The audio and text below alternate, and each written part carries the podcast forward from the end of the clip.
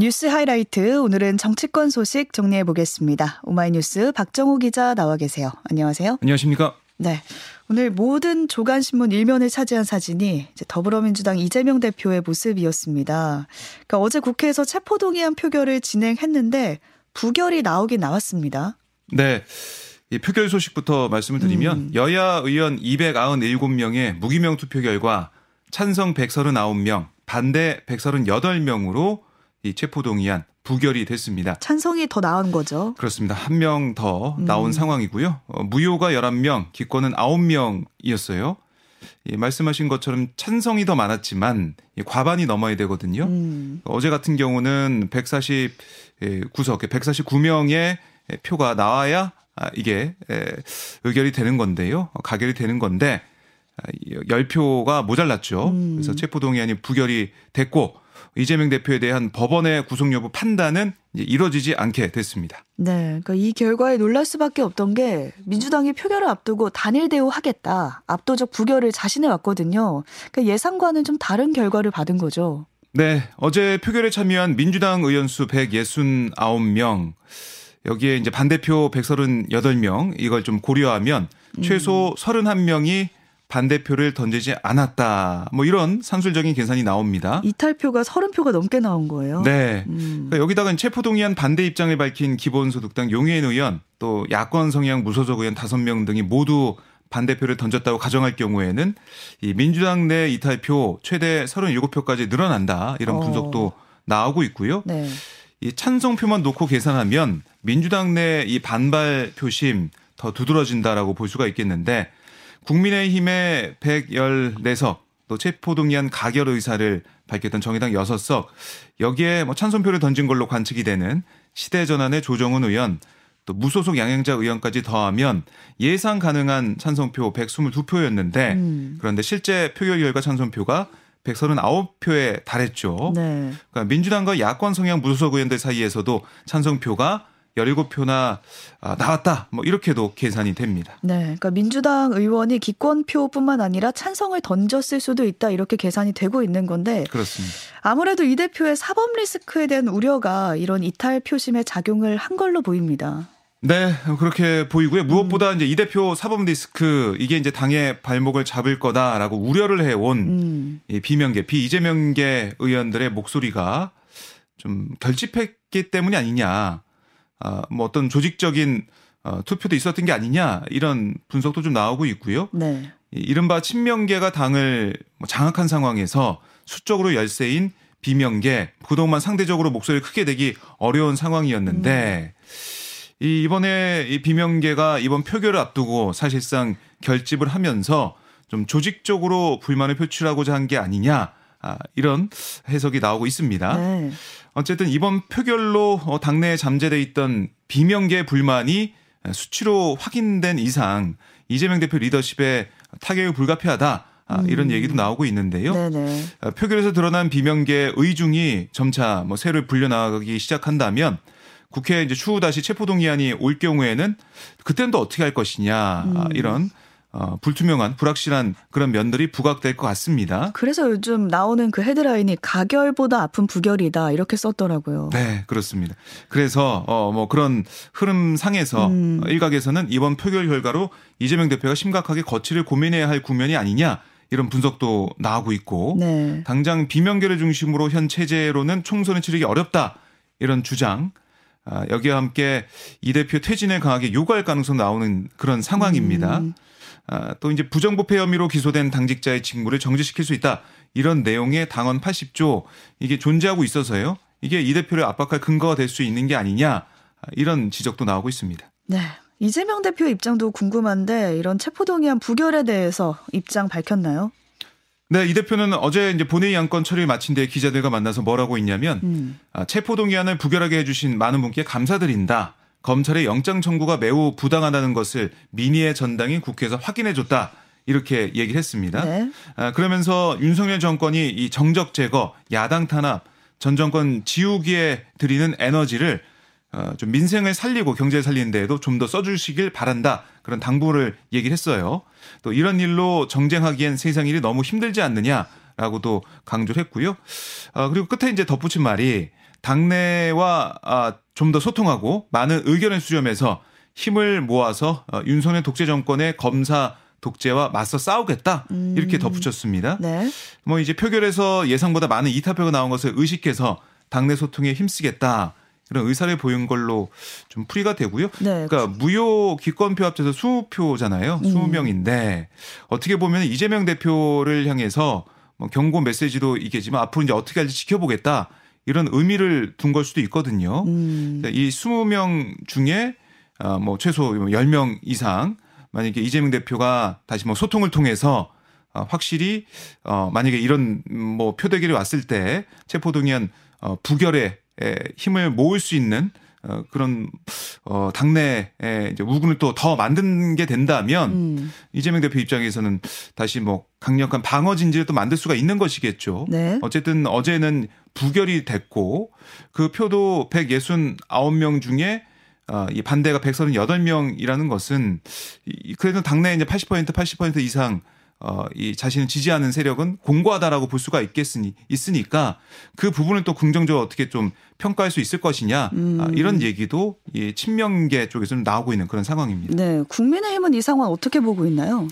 네, 이제 국민의힘 지도부는 이번 체포동의안 표결에서 이- 민주당 내 이탈표 이걸 예상보다 많았다라는 점을 강조하면서 한 목소리로 사실상의 가결이다 이렇게 평가를 하고 있습니다.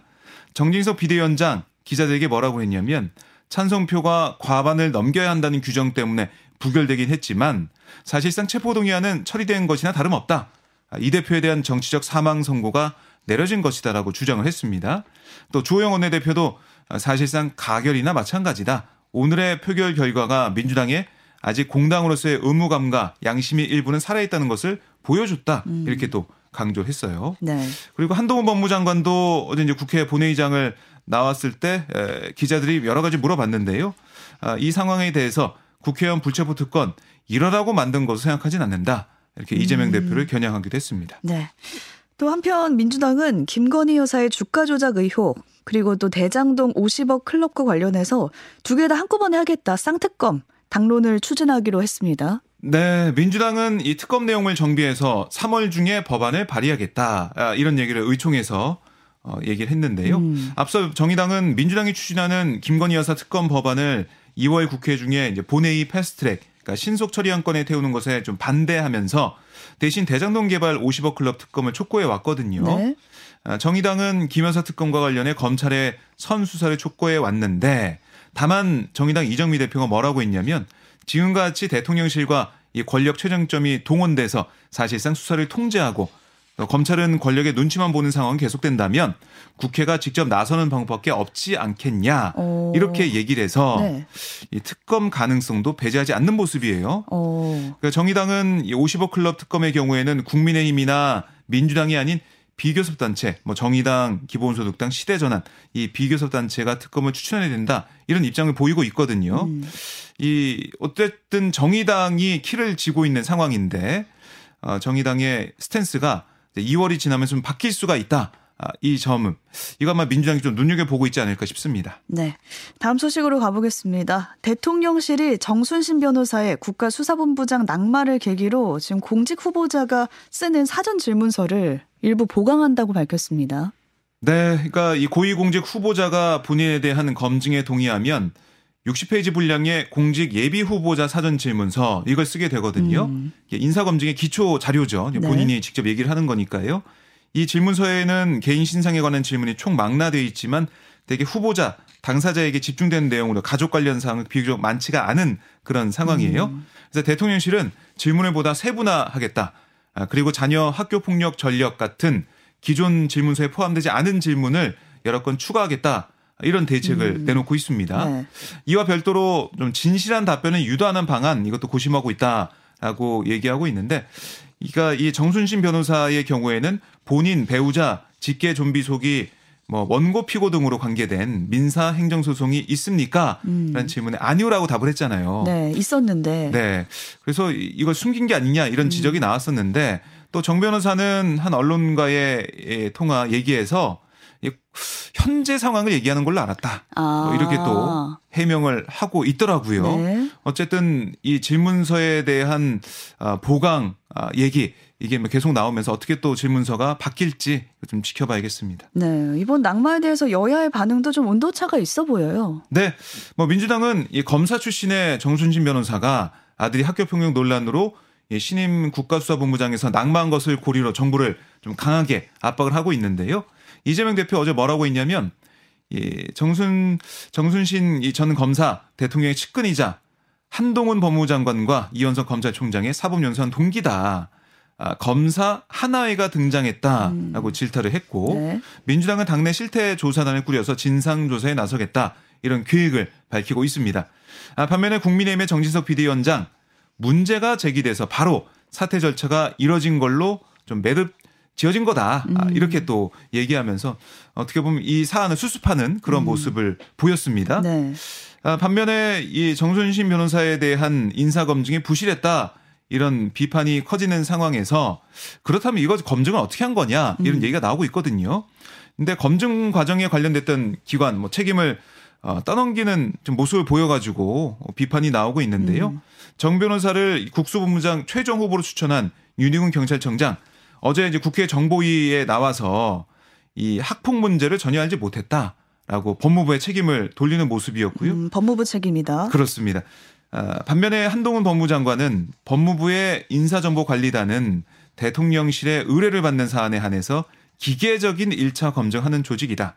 그러니까 가족 문제라든가 송사 문제는 개인정보 보호나 여러 상황상 본인이 먼저 그 문제를 얘기하지 않는 한 걸러내서 확인하기 어려운 구조적인 문제가 있다. 음. 이렇게 또 얘기를 했어요. 네. 그러니까 이 경찰과 법무부 얘기를 들어보면 서로 사실상 뭐 주도적으로 검증하지 않았다. 음. 이렇게 해석이 될 수가 있거든요. 그럼 누구 책임인가요? 그렇다면 과연 누구 책임이냐? 어. 그러면 1차 검증 이후에 이게 대통령실에서 또 검증을 하게 되거든요. 음. 2차 검증을 공직기관 비서관실에서 그러면은 대통령실 책임이 아니냐 뭐 음. 이런 또 지적이 나오고 있는 상황이에요. 네. 그래서 앞으로 인사 검증 얘기는 계속 나올 것 같습니다. 네. 지금 어쨌든 정순신 변호사가 낙마를 한 상태인데 네. 이후로도 후폭풍이 계속 거세게 일고 있어요. 왜냐하면 학교 폭력을 저질러 놓고 소위 아빠 찬스를 이용한 그 부분에 대한 젊은 세대의 분노가 이어지고 있다고요. 네. 그러니까 이 동급생에게 지속해서 언어 폭력을 가해서 뭐 어떤 언어 폭력인지는 제가 구체적으로 설명드리지 않겠지만 음. 여기가 기숙사잖아요. 어, 자유롱사립고 기숙사인데 이게 뭐 7개월, 8개월 동안 이런 언어 폭력이 있었다는 거 아니겠습니까? 음. 근데 이게 생각을 해 보면 우리가 일반 고등학교, 일반 학교면 등하교를 하잖아요. 음. 뭐 그거는 어, 이 기간 대비 이 어떻게 보면 시간, 같이 있는 시간이 적을 수가 있겠는데 기숙사는 같이 사는 거잖아요. 음. 그러니까 정말 7, 8개월이라고 하지만 일반 학교보다는 더 긴 시간 언어 폭력을 당한 게 아니냐. 또 어떻게 보면 여러 가지 이 고통스러운 시간이 있었던 게 아니냐 이런 얘기가 나오고 있는 거고요. 어쨌든 이 정순신 변호사의 아들은 이런 언어 폭력을 가해서 전학 처분을 받고도 행정 소송을 벌였습니다. 음.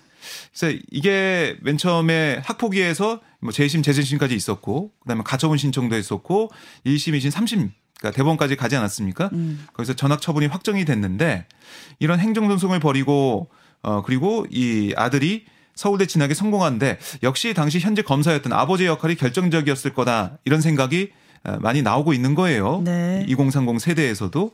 그래서 피해자가 이런 극단적 선택을 어, 시도했다는 건 삶을 마감하고 싶을 정도 고통이 컸다는 거 아니냐라는 지적이 나오고 있고 정작 가해자는 부모 힘으로 전학 처분을 미루면서 소위 잘 나가는 삶을 대물림했다. 이게 과연 사회의 공정이고 정의인가 싶다 음. 이런 지적이 어, 이런 뭐 학생들 사이에서 나오고 있는 거고요. 네. 또 아들의 학교 폭력 대책 자치위원회 이게 열렸을 때도 반성하지 않고 적극 방어한 부모의 대응 방식이 문제 핵심이다. 이런 목소리도 나오고 있습니다. 네. 또 윤석열 대통령은 이 논란 이후에 일방적이고 지속적이고 집단적인 폭력은 교육 현장에서 완전히 뿌리 뽑아야 한다 말한 발언도 알려드리고요. 다음 소식으로 넘어가 보겠습니다. 국민의힘 전당대회 투표가 이번 주말부터 시작이 되는데요. 현재 후보별 지지율 나왔습니다. 네, 뭐 계속 뭐 매일마다 나오고 있는데요. 음. 제가 지금 전해드릴 것은 어제 나온 조사입니다. 네. 아, CBS 노컷뉴스가 조원 CNI에 의뢰해서 어, 지금 어제 발표한 여론조사 결과 국민의힘 지지층 613명을 대상으로 한 당대표 적합도에서 김기현 후보가 49.3%로 1위를 차지했고요. 음. 2위가 안철수 후보 24.1%, 천하람 후보가 12%, 황교안 후보가 10.7%로 뒤를 이었습니다. 아, 이걸 보면 김, 김기현 후보 같은 경우는 3주 전 같은 조사 대비 17.2%포인트가 증가했어요. 음, 압도적이네요. 네. 반면에 안철수 후보는 같은 기간 12.8%포인트 하락해서 대비를 보였습니다. 네. 또 천하 후보도 3.4%포인트 상승을 했고 황교안 후보도 1.4%포인트 상승을 한 그런 상황이고요. 또 윤석열 대통령 지지층으로 볼 수 있는 이 국정운영 긍정평가층에서는 김기현 후보가 56.8%, 또 안철수 후보가 21.4%를 기록해서 음. 격차가 더 크게 벌어지는 모습을 보였습니다. 그러네요. 아, 이번 전당대회 아시겠지만 1차 본경선에서 과반 득표자가 없을 경우에는 1위와 2위가 결선 투표를 치르잖아요. 근데 김기현 후보의 지지율이 큰 폭 상승하는 모습 어떻게 보면 이제 과반에 가까워졌다라고 음. 볼 수도 음. 있고 또 한편에서는 여전히 과반에 미달해서 결선 투표를 할 수밖에 없다. 뭐 이런 여러 가지 해석이 나오고 있는데요. 그리고 그 이후에 이번 조사 결과 보면 김 후보가 경제 후보들과 양자 대결에서도 모두 오차 범위 밖에서 앞서는 걸로 나타나고 있거든요. 결국 이번 조사는 울산 KTX 이제 부동산 아, 의혹이 제기된 이후 진행이 됐는데 네. 김기현 후보가 경제 후보들 앞서는 걸로 나타나면서 이 이슈 자체가 국민의힘 지지층 사이에서는 큰 영향력을 미치지 못하는 게 아니냐 이런 음. 해석도 나오고 있는 상황입니다. 네. 예, 자세한 사항은 아, 중앙선거 여론조사 심의위원회 홈페이지에 참조하시면 되겠습니다. 네. 또 국민의힘 청년 최고위원 후보 중에 장예찬 후보가 이제 과거에 집필한 웹 소설이 있었는데 도마 위에 올랐습니다. 네, 장 후보가 과거 묘재라는 필명의 웹소설 작가로 활동할 당시에 집필한 강남 화타라는 소설에서 네. 가수 아이유의 본명을 언급하면서 성적 대상화했다라는 음. 그런 보도가 나왔죠. 네. 또 이준석 전 대표가 이 보도에 대해서 아이유 팬덤을 건드리면 총선이 위험해진다. 뭐 이런 SNS에 글을 쓰면서 파장이 좀 커지는 상황이었습니다. 음. 근데 어제 이 토론회에서 친 이준석계로 꼽히는 이기인 후보가 이걸 꺼내 들고 정면으로 장혜천 후보를 겨냥했는데요. 장 후보가 과거 발언으로 많은 논란을 빚은 적이 있었지만 이번 웹소설 논란은 질적으로 차원이 다르다. 제대로 사과하고 후보직을 내려놓을 생각이 없냐라고 음. 물었고요. 이 판타지 소설을 빙자한 이 소설에서 현존하는 연예인, 아, 특히 아이유, 이지은 씨 이름을 그대로 차용하고 또 이지은 씨가 불렀던 노래 가사를 그대로 차용해서 문제가 아, 있는 글을 썼다 이런 지적을 계속 한 거예요. 네. 그러자 장예찬 후보가 아, 이기인 후보 부끄러운 줄 아십시오. 저는 100% 허구의 판타지 소설을 썼고 이 후보가 교주처럼 모시는 이준석 씨는 본인의 성상남 의혹을 무마하려고 측근을 보내서 7억 원 각서를 현실에 썼다. 이게 맞받았어요. 음. 논란이 어제 어, 펼쳐지면서 오늘 당대표 후보들과 최고위 후보들이 대구 영북 당원들을 상대로 정결 발표를 하거든요. 여기서도 이게 좀 논란이 되지 않을까 싶고 또 전통적으로 보수 지지세가 강한 대구 경북 이런 지역인 만큼 당권주자들 신경전 어떻게 펼쳐질지 주목이 되고 있습니다. 네. 오늘 여기까지 살펴보겠습니다. 오마이뉴스 박정호 기자와 함께했습니다. 고맙습니다. 고맙습니다.